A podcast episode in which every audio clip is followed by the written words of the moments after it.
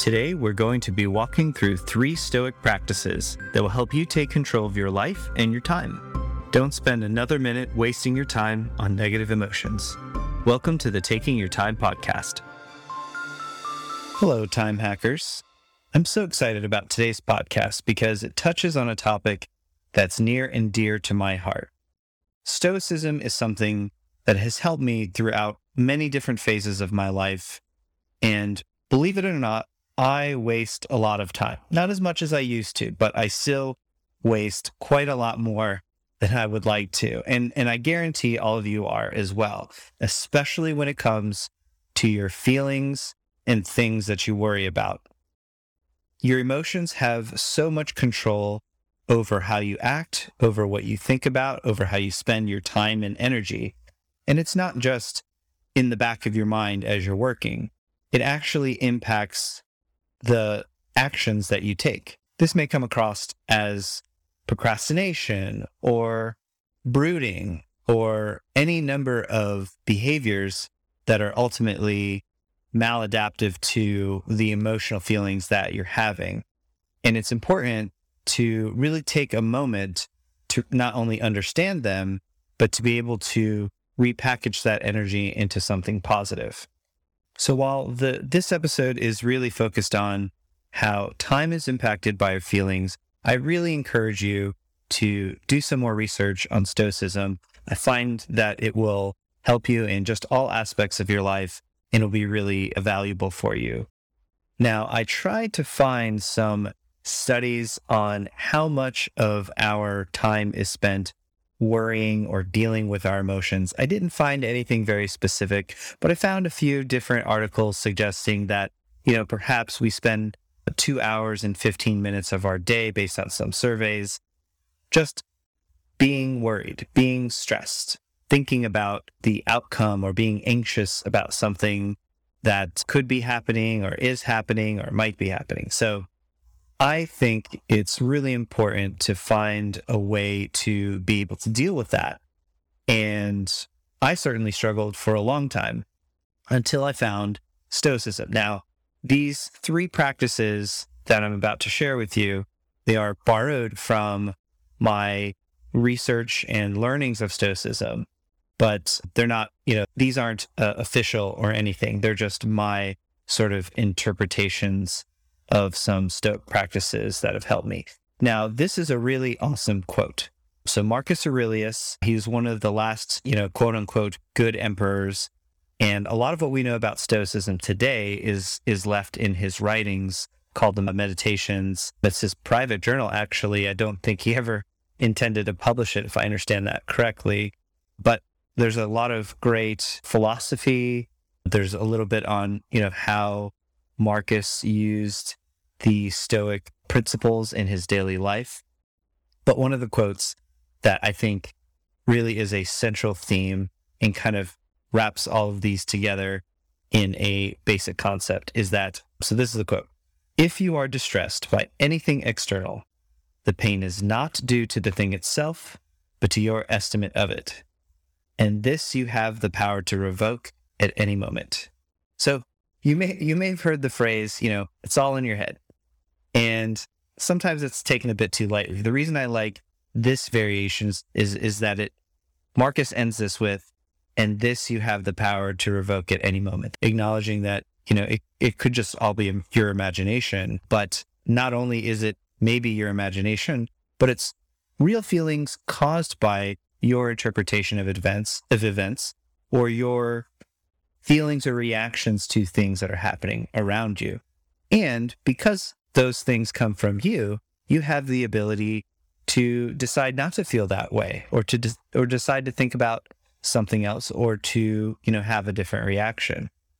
So that control is particularly important because a lot of the way that time is wasted is because you feel like you might be spiraling. I've done some silly things where, you know, I, I have a little bit of time and I get so obsessed over being able to use it in the the best way possible. And so I get caught in this loop because I have so much anxiety over the proper use of time that sometimes I end up not using as much of it as I would like to. Instead, spend a lot of my time, you know, worrying about uh, if I'm using it correctly. And so that's just an example where, you know, logically, the best way to use time is to use it and not to think about, not to spend the time thinking about what to do with. I mean, you want, you need to do that a little bit, of course, but taken to the extreme, it's, it's obviously a waste of time. It's, it's procrastination. And so anyway, I love, I love this quote. And I think it, it really feeds into the the the different ways or the different techniques that I'm going to share with you that you can actually take Stoic principles and really what what I've heard described once as snap back, right? So you know you get into some sort of negative emotional state. Sometimes positive emotional states can have this effect too, and, and you're just in it too long. Being able to snap back quickly allows you to assess what's going on. So, one way to really drive this concept home, especially in modern times, I think universally everyone will agree traffic creates a lot of stress. and for many people, this is this stress kind of goes beyond just the time that you spend driving. It it probably bleeds into other activities. You probably don't want to go into work or commute or, you know, get into traffic because you're dreading the, the emotional toll that's going to take on you. So if you just think about that, that moment of time when, you know, someone cuts you off in traffic or they honk at you. I think when I first started down this path of using these, these stoic practices, I could very easily tell that I was tense and I'm angry and I want to shout something back. I want to honk, right? And it just, it takes me a long time to sort of get back to normal. I'm good now, but it's, it's taken a lot of work and it's taken some practice. Well, that time that I've spent stewing over, you know, what may be happening with the other driver, you know, that driver may be late to a funeral. They may be late to their own wedding. They may not realize they cut you off. And you tend to take it personally and spend a lot of energy there when maybe if you had a bit more data, it, it might you it might not be a big deal at all. But because you don't have that data, you sort of come up with these stories in your head and and that feeds into those negative feelings. That time between something happening and all the time afterwards that you spend sort of reacting and thinking about it, that is a waste of time. And I use the traffic example because everyone can sort of relate to that, but there's definitely many other aspects of your life that will consume even more time. Maybe reacting to what others do in, in a relationship or what your boss is doing or your or your company is doing at work or perhaps you know spending a lot of time just being in shock over you know what what the other political party is is saying right these are all depending on your personality and depending on your lifestyle any one of these things can consume a lot of time and so that was that was just an example, but I, I love to use the traffic example because everybody knows what I'm talking about. That moment where you're just trying to, you know, reset and, and focus on what you're doing. And you can, on one hand, you can say, well, I'm driving, so I'm not really wasting time. It's not comfortable to be upset, but I'm not really wasting time. I would argue that even in that specific example, you're stuck in traffic, you can be thinking about something else. Like you don't need to be thinking about these feelings that you have and being able to put your energy onto maybe a problem that you have. By the time you get to your destination, you might have something solved. Like thinking about other things still takes time. Or maybe you can have a phone call and be talking to someone and getting a conversation in on your commute that you wouldn't have normally been able to, but Instead, you were too stressed out and just didn't didn't want to talk to anybody. So um, it, it's a lot more impactful, I think, than it than it sounds right away. So I sort of see these three pillars when I think of Stoicism, and they're and they're the themes. Again, this is something that I've sort of come up with as my own interpretation, but I, I do I do find them to be sort of recurring themes within Stoicism. The first is awareness, right? Being aware that you have feelings and those feelings aren't necessarily reality. They're just actualized by you and by your reaction to things, right? Nothing is good or bad. If something happened and you didn't know about it, like you wouldn't have any thought about it, right? But because you think about something and you subconsciously apply some sort of judgment to it, that's where we tend to go astray. And so having that awareness that you're doing that is a is a very powerful foundational thing. If you take away nothing from this conversation, just being aware is is probably half or more of the battle. So being aware of your thoughts, being aware of your feelings, not just letting them sort of drive you, but putting you in the driver's seat. What do you want out of life? And making sure that you're not reacting to things, but that you're pushing your behaviors and you're guiding your thoughts in a place that you want them to be. The second sort of pillar is acceptance, right? So things will happen to you and you just sort of have to accept that they happened, especially if it's in the past. It's out of your control. So there's nothing that you can do to change. Now, what is in your control is maybe preventing, if, if you didn't like something, you can prevent similar sorts of things happening in the future by taking a different set of actions. But there's nothing that you can do about it. And then there's certain sort of macro things that, you know, whether it's let's say, you know, the the the environment or certain laws getting passed or certain people getting elected or you know maybe something something bad happens to one of your your relatives or your bank account or something like that like some sometimes things happen and you can only control what you can do forward. You have to accept that those things are going to happen and you don't always have influence, but you do have some level of influence. And so that's what you need to focus on. I think the third is a pillar for me is is action, right? So taking that awareness, taking that acceptance of the things that you can't control and then that forces you to draw that line in the sand and say, well, I can control everything on this side of the line, then I can take action, right? I can think through, I can make sound, reasoning, logical steps towards the ultimate objective that I want to have. So awareness, acceptance, and action. Those are sort of the, the three pillars. And I'll give you some techniques that you can use with that. So the first one, uh, which is really great for awareness, is called the self distancing technique. So the one of the uh, Kross and Grossmann a study which was done in 2012, they found that cueing people to reason about personally meaningful issues from a distance perspective enhances reasoning, attitudes, and behavior.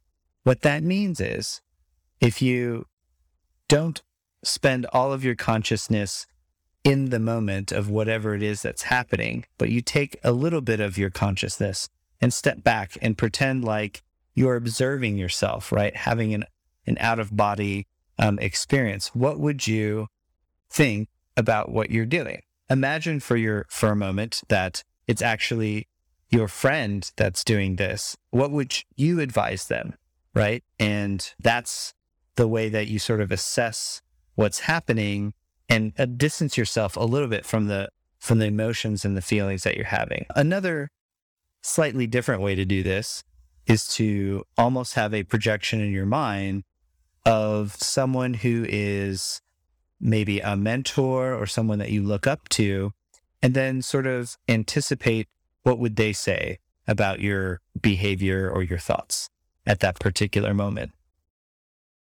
Uh, so that's one technique you can definitely use. I, I found I find it to be very helpful. Another that is passed passed down to us as a common practice of the Stoics is being able to have moments of reflection on a regular basis. One thing that you can do is you can have a journal and not just do it once a day. So a lot of people, what they do is they have their journal and they fill it out uh, at the end of the day. And it's just sort of a, a diary of all the events that happened and your feelings about it. But I think an intentional way that some of the Stoics have uh, done their journals is by having a, both a morning and a night where they're doing the journaling. And what you do in the morning is you set your intentions for the day. You say, I am going to have a great day. I'm going to get these things done. And those, those things are important to me. And that, that's my intention. And then at night, you can reflect back and you can say, well, th- this morning I said I was going to do these things. Did I hold true to that? Or did I, did I stray off the course and then why? Right. And that's a key part, right? Not just writing down what happened, but actually setting that intention for the day and then being able to give yourself feedback about how well you you did it. So reflection is a great way to practice acceptance, right? In that moment of journaling, when you set your intentions, you sort of say like here are the things that I think I can do, that I think are in my control. And at the end of the day, when you write sort of your conclusion, that's where you can say, you know what? It didn't go as, as I planned. Maybe I took the course of action that I said I was going to take, but the outcome was different. And you just, you get, you get a chance to accept that. And you say, you know what? I, I did the best that I could. I made the best decision that I thought in the moment. The outcome I couldn't control, but I could control my input. And I think that is a, an important learning that you sort of get out of doing that reflective practice. The third pillar really ties it all together action, right? So you take that awareness, you take the acceptance, you know, of, of what's in your control, what's not in your control, and then you take action. One of the techniques that I find very useful is being able to take something that you're struggling with and lean into it sometimes it may feel like you can't help but have a certain reaction. You know, every time you get on the stage or, you know, you, you get this anxiety. Every time you do an interview, you get nervous. Every time someone gives you feedback, you start to feel bad about yourself. And so it's one of the ways that you can really combat this is to figure out the action that you can take. And it doesn't sound like there is an action you can take, but there really is. And that's leaning into discomfort. So I have had a lot of challenges publicly speaking, and I would get nervous and have difficulty remembering what it is that I'm trying to say. And my, you know, first thought was maybe this isn't for me. Like maybe I can't help but but get nervous and I and I have this problem and some people just you know don't get nervous when they do public speaking. Obviously, many people get nervous doing public speaking. What I've learned from people have who have done it well and who've gotten over those challenges is that they just kept doing it. They kept doing it until the feelings just sort of fade away, right? So I call that t- technique leaning into discomfort, right? Anywhere in your life that you're having uh, feelings of, hey, I'm not comfortable with this, or I don't like the way that that's happening, that's a signal. That discomfort is telling you this is something that you want to take action on, but instead you just have this general feeling of discomfort. You can really lean into it to resolve it, right? And so for me, my challenges with public speaking, I just kept speaking more in public. And I still get a little nervous, but a lot less nervous than I used to. And I really enjoy it. And now it's something that I pride myself in, in, in having a new skill that I otherwise wouldn't have. If I just thought that there's nothing I could do about it, then I, I would never have been able to recognize that there was an action that I could take to really overcome uh, those challenges that that I have. So just to kind of you know circle everything up, folks, these three pillars of Stoicism, again from my interpretation, that's awareness, acceptance, and action.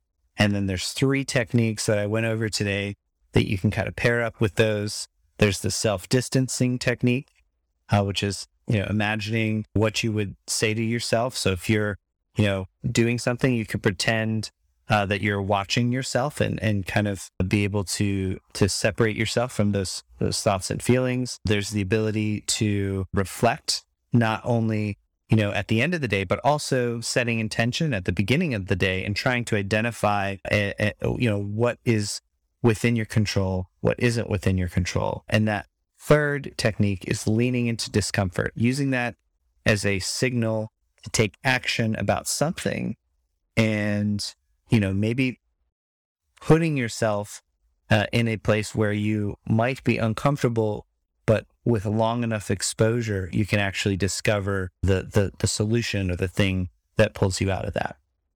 So those are the three uh, Stoic practices that I highly recommend.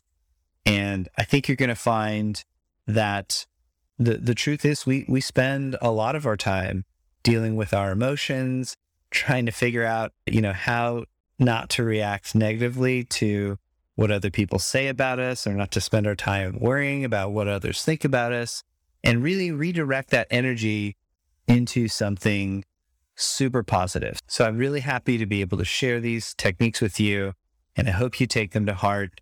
Use them to not only improve sort of your emotional state of mind, but also be able to, you know, quickly get back to, you know, logical reasoning and be able to accomplish what you want to do with your time without letting your emotions rule you. Thanks for listening to today's episode. If you like the show and would like others to hear about it, please leave us a review on Apple Podcasts. It's the number one way other listeners find the show. Thank you for listening. And remember, life is how you choose to spend your time. Please use it wisely.